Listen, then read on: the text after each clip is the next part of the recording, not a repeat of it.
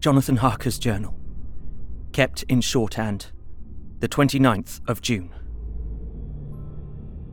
Today is the date of my last letter, and the Count has taken steps to prove that it was genuine. For again I saw him leave the castle by the same window and in my clothes. As he went down the wall, lizard fashion, I wished I had a gun or some lethal weapon that I might destroy him. I fear that no weapon wrought alone by man's hand would have any effect on him. I dared not wait to see him return, for I feared to see those weird sisters. I came back to the library and read there till I fell asleep. I was awakened by the Count, who looked at me as grimly as a man can look as he said, Tomorrow, my friend, we must part. You return to your beautiful England. I to some work which may have such an end that we may never meet. Your letter home has been dispatched.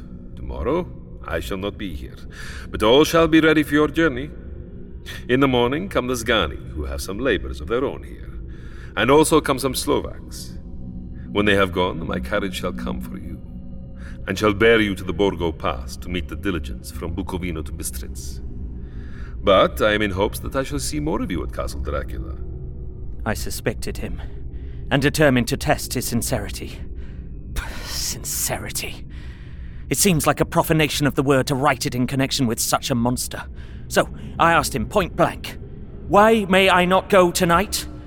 Because, dear sir, my coachman and horses are away on a mission. But I would walk with pleasure. I want to get away at once. He smiled such a soft, smooth, diabolical smile that I knew there was some trick behind his smoothness. He said, And your baggage? I do not care about it. I can send for it some other time. The Count stood up and said with a sweet courtesy which made me rub my eyes, it seemed so real. You English have a saying which is close to my heart, for its spirit is that which rules our boyars. Welcome the coming, speed the parting guest, eh? Come with me, my dear young friend. Not an hour shall you wait in my house against your will, though sad am I at your going, and that you so suddenly desire it. Come. With a stately gravity, he, with the lamp, preceded me down the stairs and along the hall. Suddenly, he stopped. Hark! Close at hand came the howling of many wolves. It was almost as if the sound sprang up at the rising of his hand, just as the music of a great orchestra seems to leap under the baton of the conductor. After a pause of a moment, he proceeded in his stately way to the door, drew back the ponderous bolts, unhooked the heavy chains, and began to draw it open. To my intense astonishment, I saw that it was unlocked. Suspiciously, I looked all round, but could see no key of any kind. As the door began to open, the howling of the wolves without grew louder and angrier.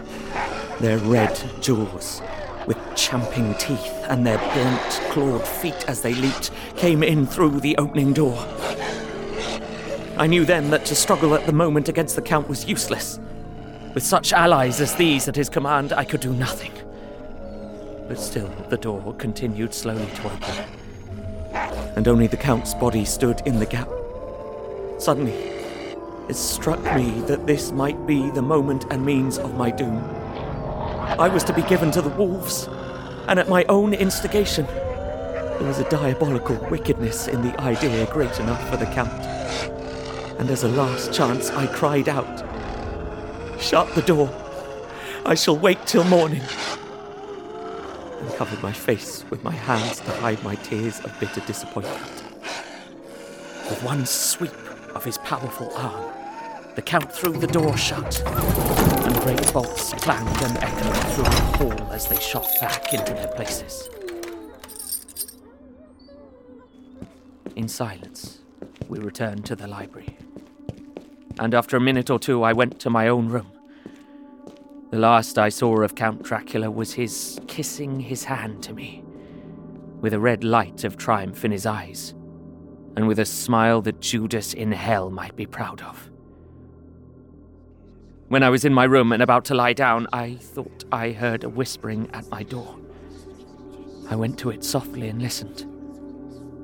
Unless my ears deceived me, I heard the voice of the Count. Back, back, to your own place. Your time has not yet come. Wait. Have patience. Tonight is mine. Tomorrow night is yours. There was a low, sweet ripple of laughter, and in a rage I threw open the door and saw without the three terrible women licking their lips. As I appeared, they all joined in a horrible laugh and ran away.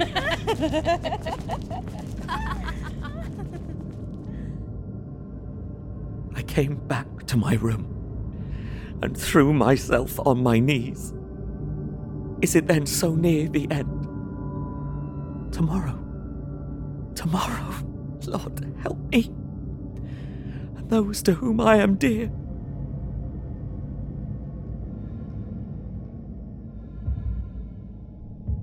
This episode featured Ben Galpin as Jonathan Harker, Bonnie Calderwood Aspinwall, Caroline Mincks, and Madi Opincaru as vampiresses, and Karim Kronfli as Dracula. Directed by Stephen Indrisano, dialogue editing by Stephen Indrisano, sound design by Tal Minear, produced by Ella Watts and Pacific S. Obadiah, with executive producers Stephen Indrisano, Tal Minear, and Hannah Wright. A Bloody FM production.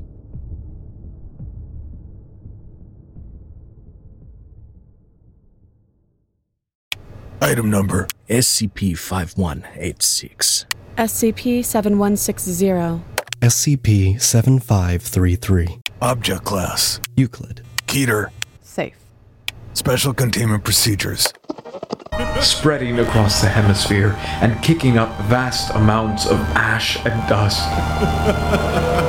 the only thing I could hear was 7219 laughing. Do you remember your name?